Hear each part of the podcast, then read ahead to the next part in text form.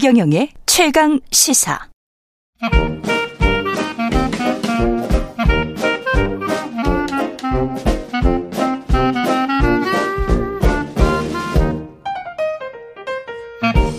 네, 최경영의 최강시사 월요일은 경제합시다 코너가 있는 날입니다. 오늘은 전병서 중국 경제금융연구소장과 함께하겠습니다. 안녕하십니까? 안녕하십니까? 예, 이스라엘 하마스 전쟁 때문에 이것저것 걱정이 많은데 그 소장님 보시기에는 별 큰 영향은 없습니까? 유가, 주가, 반도체 뭐 이런 것들. 그래서 뭐 세상이 어떻게 돌아가는지는 돈한테 물어보라고 그러는데 그래서 뭐 그렇죠. 중요하죠. 뭐 네. 난리지만 네. 그 주가가 큰 변화가 없는 것 같아요. 주가가 예. 그렇죠. 그래서 주가는 뭐 전쟁도 반영하고 네. 금리도 반영하고 다 반영하는데 음.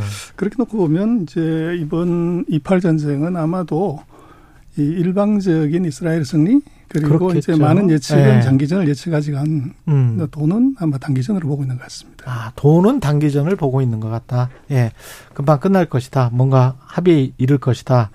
반도체 전문가시니까 이 이스라엘이 중동의 반도체 메카입니까? 그렇습니다. 사막 위에 반도체 재고를 지은 나라가 이스라엘인데 우리는 이스라엘 그러면 매일 뭐 이제 총이나 쏘고 이런 거라고 생각하지만 사막 그냥 생각하죠. 사막. 그렇습니다. 세계 1등하는 인텔이 이스라엘에 반도체 팹이 세개가 있어요. 어. 그리고 지금 우리가 삼성이 미국에 250억 불짜리 반도체 공장을 짓는데 어.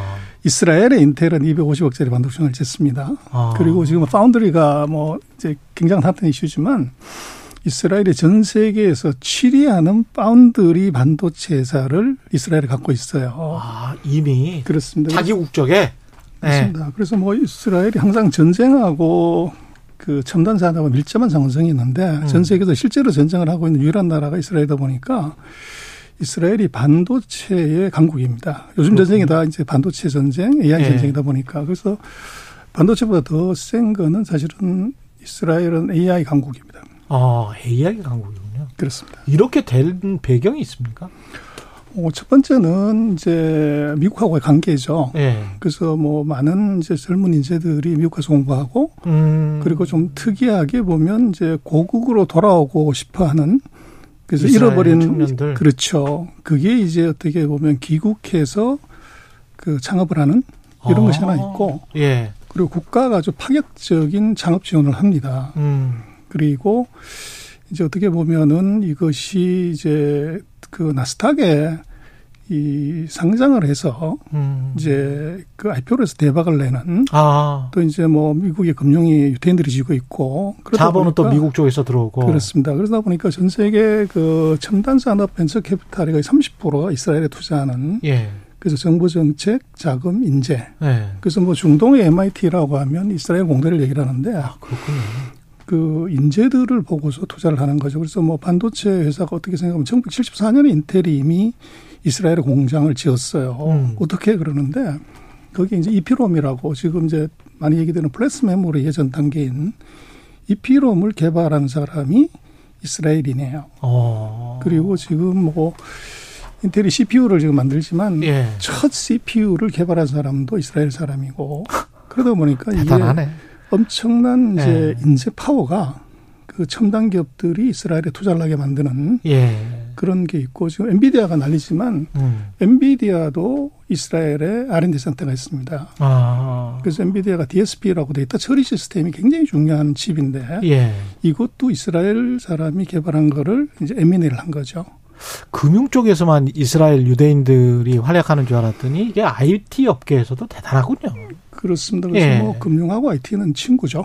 친구죠. 예. 서로가 이제 기브앤테이크를 하는 관계다 보니까 그리고 특히 이제 이스라엘 같은 경우는 전쟁이라는 위험이 항상 있으면서 전쟁이 있으면 항상 최첨단 무기 기술은 전쟁에서 발달이 되죠. 음. 그래서 그것이 묘하게 그 불행이기도 하지만 뭐 기술 개발 이런 쪽에서는 또 또 다른 밝은 면이 막 이스라엘에 있는 것 같습니다. 이번 전쟁에서 그러면 그 이스라엘이 AI를 통해서 뭔가 다른 거를 보여줄 가능성이 높겠습니다. 어 그래서 뭐 지금 그 알파고가 AI 어떻게 보면 이제 시장이 주목을. 크게 만들었다고 네. 하지만 돈은 이제 생성형 AI 엔비디아가 만들었지만 아, 아마도 이번에 이팔 전쟁에서 보여주는 군사용 AI가 뭔지를 이번에 보여줄 것 같아요. 어. 그래서 뭐 패러글라이더 타고 불도저 밀어서 이제 하마스는 공격했던 그랬죠. 하마스의 네. 그 아날로그식 공격이 음. 이번에 아마 이스라엘이 보면 36만 명을 직결시켜 놓고 다시 공격을 안 해요. 음. 그래서 핑계는 뭐 날씨가 안 좋다 뭐 이러는데 네. 전쟁 안에 날씨가 무슨 관계가 있습니까? 그렇죠. 근데 지금 쓰고 있는 이제 이스라엘의 AI 무기를 보면 드론은 기본이고요. 예. 두 번째 지금 카멜이라고 카멜. 카멜 낙타. 예, 낙타. 근데 이제 이게 그 무인 장갑차입니다. 아, 무인 장갑차. 그렇죠. 그래서 지금 하마스가 뭐 골목골목마다 미로를 파놨고 이제 부비 추렵도 있고 뭐 그럴 그렇죠. 거 아니에요. 그래서 그거를 사람이 들어가면 뭐 다칠 확률이 굉장히 음. 높은데 이 무인 장갑차가 돌아다니면서 이제 폭격을 하는 거죠. 아, 그리고 지금 Fire Factory라고 전체적인 전쟁 그 지휘를 이걸 하는 시스템을 만들어서 위성에서 데이터를 받고 무인 장갑차, 무인 드론이 뽑아온 데이터를 가지고서 전체적인 이제 전략의 방향을 잡는 그런 시스템을 이미 이제 개발해 놓은 거죠. 그래서 이번에 아마 그런 것들이 총체적으로 아마 다 사용되는 소위 말하는 AI 전쟁의 어떻게 보면 시연장 와. 그렇게 될 가능성이 있어 그럼 원거리에서 뭐 조이스틱으로 뭐, 어, 탱크를 완전히 조정을 할 수가 있습니까? 그렇죠. 그래서 위성에서 다 건축하는 위성, 거죠. 위성에서. 아, 좀 어떻게 보면은 냉정하네요. 이게 저 조이스틱으로 만약에 조정을 해서 이제 사람 죽고 뭐 이러, 이렇게 된다면 그러니까 이렇게 정밀 타격을 하겠다는 거네요. 그렇죠. 정찰 인성으로 다 보면서 그래서 어? 결국은 뭐그 기술은 미국 기술과 이스라엘 기술이 서로 이제 연계가 돼 있는데 예. 뭐 과거에도 보면 그렇지만 미국이 중동하고 긴 싸움을 했지만 예. 싸움하면 재래식 무기 다 갖다 털고 음. 또 첨단 무기를 테스트해보는 시연장이 사실은 중동이었죠. 그래서 이번에 같은 경우는 아마 AI 냉혹하구나, 이게. 기술을 이용한 군사 기술의 테스트는 어. 아마 이번에 정말 참혹한 일이지만 예. 아마 이번 가자 지구에서 나타나는 거 아닌가 싶어요. 그럼 미국에서도 이, 더 한번 해봐라고 뭐 이런 거를 지원할 가능성이 있나요? 그래서 뭐 미국이 무기를 지원했다고 그러는데 예. 이제 탄약을 지원했다는 거고 어. 아연돔에 들어가는 방어용 미사일을 이제 지원했다고 그러는데 예. 그게 크게 보도는 안 되지만 플러스 해가지고 음. 정밀 유도탄을 같이 공급한다고 그런 제가 볼 때는 세 번째가 중요한 것 같아요. 음. 정밀 유도탄이라는 것이 자기 마음대로 가가지고 폭격할 수 있는 폭탄 그 어. 끝에는 이제 AI가 달려 있는 거죠.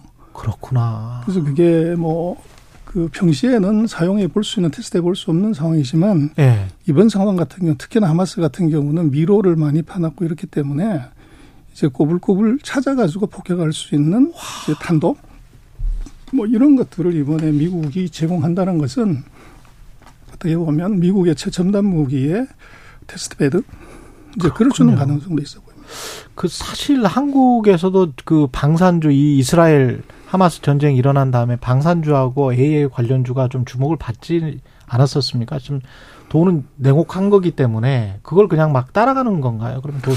어, 글쎄요. 그렇지만 뭐 한국이 이스라엘에 방산 무기를 공급할 수 있다거나 그런 수혜를 보는 것은 없어 그런. 없고. 그래서 우크라이나 뭐 이런 쪽은 이제 어. 재래식 무기들 포함해서 이게 돼 있지만 예. 지금 그 이팔 전쟁에서는 재래식 무기 전쟁은 아닌 것 같아요. 근데 미국장에서는 뭐 엔비디아는 이것 때문에 상승한 거예요?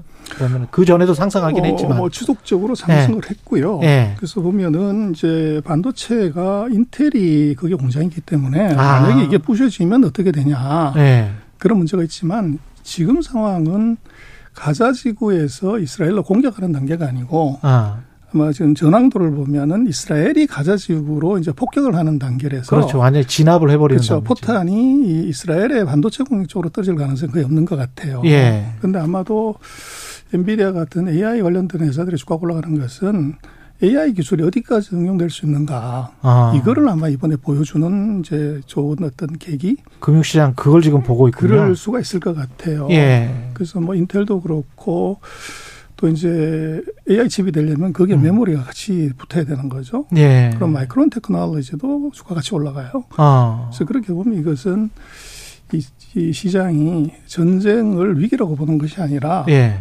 그 AI 산업의 새로운 발전 또 이제 더 업그레이드된 버전 거기를 이제 그 아. 기대를 많이 하는 아주 뭐 비정한 얘기긴 하지만 아, 비정하긴 한데 그런 상황이 아닌가 싶습니다. 미중 사실은 미중 갈등도 반도체 반도체 중에서도 특히 그 고사양의 고급 최첨단 이러면 이것도 AI 쪽 아닙니까? 그렇습니다. 미중 예. 전쟁의 끝은 그것은 AI 전쟁이죠. AI 전쟁이다, 그래서 그것도. AI가 지금 이번 이스라엘이 보여주는 저것처럼 36만 명의 이제 군인은 폼이고 음. 실제적으로는 드론 장갑차, 예를 들면 정밀 방공 시스템, 예. 전부 AI가 장착된 무기들이 싸우고 맨 마지막에 이제 사람을 가서 확인 사살을 하는 어. 그런 쪽이라고 하면 예. 230만 명의 인민해방국이나 130만 명의 미군이 이게 예. 중요한 것이 아니고 이것은 정말 말씀하신 조이스틱으로 키보드로서 서로 이제 그 전략에서 누가 이기냐는 것이 더 중요해지죠. 어. 근데 그 모든 것이 다가 이제 AI로 되다 보니까 그래서 지금 엔비디아나 또 이제 HBM을 만드는 한국의 반도체 회사들이 굉장히 더 중요해지는 예. 그 전쟁의 와중에 주가가 다 폭락을 해야 되는데 오히려 예. 올라가는 것은 이제 바로 그런 이유가 있는 것 같아요. 한국 같은 경우에 최근에 그 경향이 SK 하이닉스가 그 많이 약진을 하는 게 이게 AI 반도체 칩에서 조금 좀 뭔가 돌파구를 열었다라고 해서 그런 겁니까? 어, 뭐, 그, 실제로 보면 매출액이나 이게 큰 기여는 아닌데. 큰 기여는 그래서 아닌데. 미래 포텐셜을 이제 그걸로 보고 있고요. 예. 그리고 최근에 이제 한국의 반도체 메모리 회사 뭐, 가격 상승은 오히려 메모리 가격의 상승이 가격의 있지 않겠냐 상승이다. 그러는데 예. 말씀하신 것처럼 AI가 상승의 단초를 제공한 것 이것은 아. 분명합니다. 그러면 그래서 상대적으로 삼성전자는 좀 덜 오른 거는 그렇죠. 그래서 어. 그 엔비디아의 AI 칩에 들어가는 제 고성능 메모리 반도체는 하이닉스가 공급을 하는 중이고 예. 삼성이 아니고 예. 그러다 보니까 엔비디아가 잘 나가면 잘 나갈수록 이제 하이닉스의 수요가 커지는 거죠.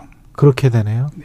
삼성이나 SK 하이닉스도 그쪽으로 경쟁을 하면서 계속 개발하려고 할 수밖에 없겠습니다. 어, 그렇습니다. 우리가 굉장히 좋은 기회를 잡은 것은 예. AI에서 필요한 그 high band 메모리 쪽에서 삼성과 하이닉스가 실제적으로 독점을 하고 있는 상태고 아. 거기에 하이닉스가 조금 더 빨리 나가서 예. 삼성보다 더 잘하고 있다는 것이 이제 뭐 약간 다른 점이긴 하지만 예. 어쨌거나 마이크론과는 갭이 커요. 그래서 인텔도 그렇고 AMD도 그렇고 한국 제품을 쓰는 것이지 마이크론 제품을 쓰지 않고 있거든요. 아, 그렇군요. 그래서 우리는 뭐 굉장히 좋은 이제 패를 가졌다 그렇게 볼 수 있을 것 같습니다. 앞으로 이쪽은 좀 관심을 가져봐야 될 것 같습니다. 7540님이 드론 무인 장갑차 과거와의 과거와는 다른 AI 전쟁 정말 무섭습니다. 기술력이 미래 생활에 많은 도움이 되지만 전쟁하는 데 쓰인다는 것이 너무 안타깝네요. 그런 말씀 해 주셨습니다. 근데 뭐 또 현실은 또 현실이니까요. 현실과 관련해서 말씀을 또 잘 해주신 것 같습니다. 전병서 중국경제금융연구소장이셨습니다. 고맙습니다. 네, 고맙습니다. KBS 1라디오 최경영의 최강의사 듣고 계신 지금 시각은 8시 43분입니다.